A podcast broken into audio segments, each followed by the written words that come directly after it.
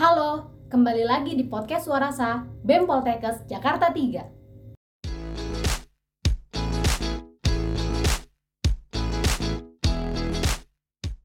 Oke, balik lagi. Suara saya episode 11 bareng aku Zahra dari Keperawatan dan alhamdulillah tahun ini menjabat sebagai Kepala Biro Hubungan Masyarakat di BEM Poltekkes Jakarta 3.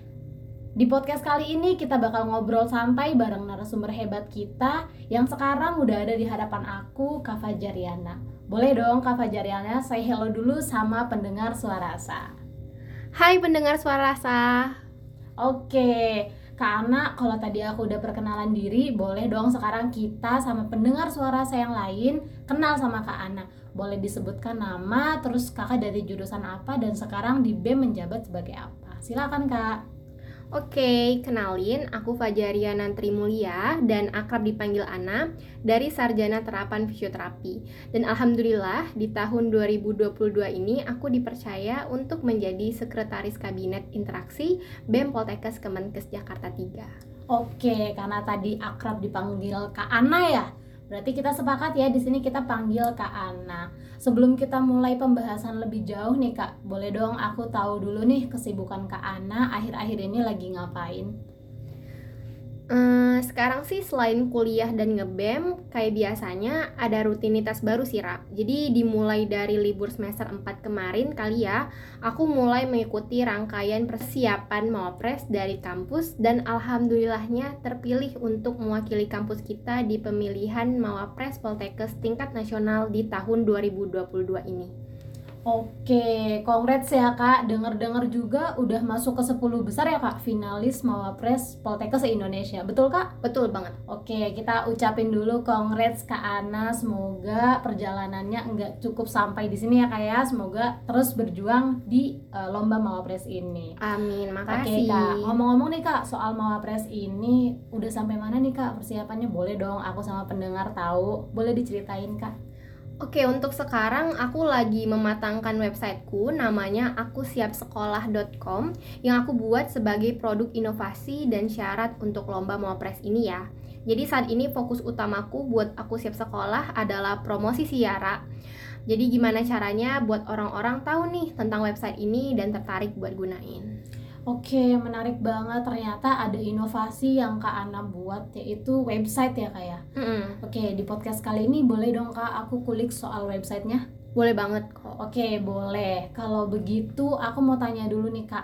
Sebelumnya eh, apa sih yang buat kakak tuh tertarik sama eh, bikin website ini? Aku siap sekolah ya namanya ya? Iya betul. Aku siap sekolah.com dan apa tujuannya gitu kak? Boleh diceritain dulu kak? Oke, sejujurnya aku tertarik sama pertumbuhan dan perkembangan anak dan ini yang menjadi motivasiku buat bikin website Aku Siap Sekolah. Karena kalau kita lihat ya, Ra, di sekeliling kita masih banyak loh masyarakat, terutama orang tua yang kurang sadar nih tentang penting pentingnya kesiapan anak buat sekolah. Kadang cuma jadiin umur sebagai patokannya, padahal dari sisi motorik, interaksi dengan orang lain, dan kemampuan anak dalam menjaga fokus tuh kadang kurang gitu. Yang mana kalau misal tiga aspek ini kurang, itu tuh bisa menghambat pertumbuhan dan perkembangannya loh. Makanya dengan website Aku Siap Sekolah ini, aku berharap bisa ngebantu masyarakat untuk lebih memahami tentang kesiapan anak untuk bersekolah formal. Oke, berarti eh, kalau misalkan bisa dibilang target utama dari dibuatnya website ini adalah para orang tua dan juga anak-anak prasekolah ya kak ya? Iya betul. Jadi untuk saat ini utamanya itu anak umur 4 sampai 6 tahun ya. Oke. Tapi website ini juga cocok buat orang-orang yang pengen tahu lebih banyak hal tentang anak. Wah menarik banget nih websitenya. Kalau boleh tahu kak, eh, di dalam website itu ada fitur apa aja sih kak? Oke, untuk fiturnya sendiri sejauh ini website Aku Siap Sekolah menyediakan fitur utama yaitu tes yang berisi rangkaian tes untuk orang tua menilai kesiapan anaknya mengenai tiga aspek tadi yaitu motorik, personal sosial, dan deteksi ADHD dini. Nah, ketika ada aspek yang di bawah batas normal, website ini bakal memberikan rekomendasi kegiatan yang bisa dilakukan anak dan orang tua di rumah untuk meningkatkan aspek yang di bawah batas normal tadi, Ra. Selain itu, ada fitur blog yang berisi artikel-artikel tentang pertumbuhan dan perkembangan anak yang dapat diakses oleh orang tua secara gratis. Ada juga fitur tanya ahli di mana pengguna bisa bertanya sama praktisi di bidang kesehatan anak yang lagi dikembangkan. Semoga cepat selesai dan bisa diakses oleh pengguna secepatnya ya.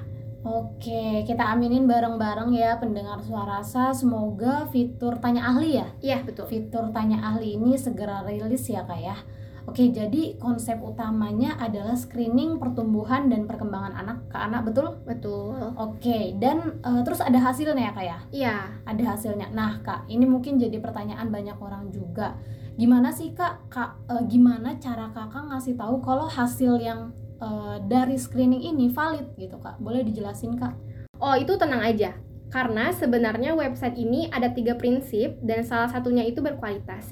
Di mana website akusiapsekolah.com tetap mengedepankan evidence based practice atau bukti berbasis ilmiah, yaitu informasi yang ada di website akusiapsekolah.com berasal dari artikel ilmiah serta pendapat praktisi dan pengajar di bidang kesehatan.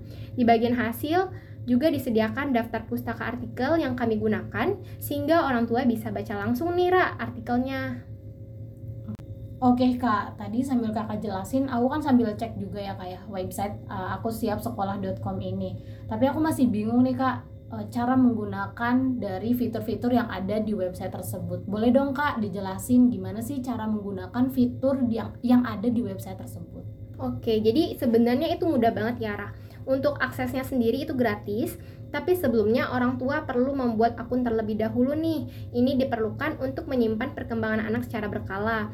Jadi, setelah bikin akun dan isi biodata anak, orang tua bisa langsung mengakses fitur-fitur yang ada secara gratis, di mana saja dan kapan saja. Untuk tutorial lebih jelasnya bisa cek YouTube Aku Siap Sekolah, oke? Okay? Oke, ternyata kalau misalkan dijelasin cukup mudah ya teman-teman cara menggunakan dari fitur-fitur yang ada di website tersebut.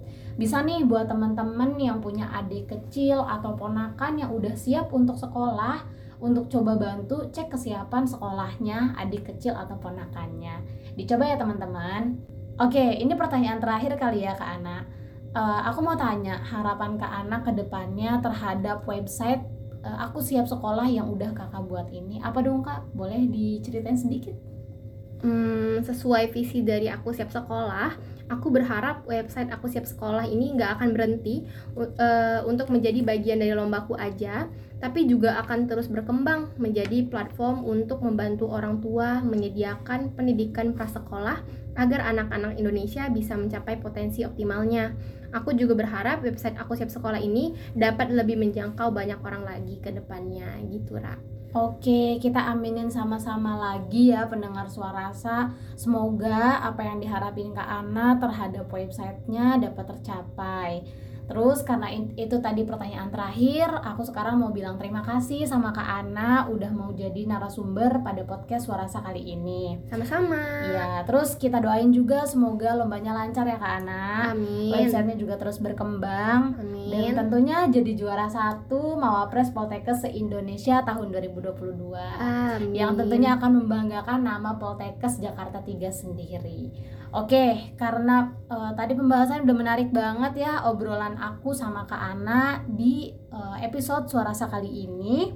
Aku juga mau pesen nih buat teman-teman jangan lupa untuk terus pantengin Instagram Poltekkes Jakarta 3 dan tungguin episode Suarasa berikutnya. Oke, karena aku mau tutup, aku Zahra dan aku Ana. Kami pamit undur diri, sampai jumpa.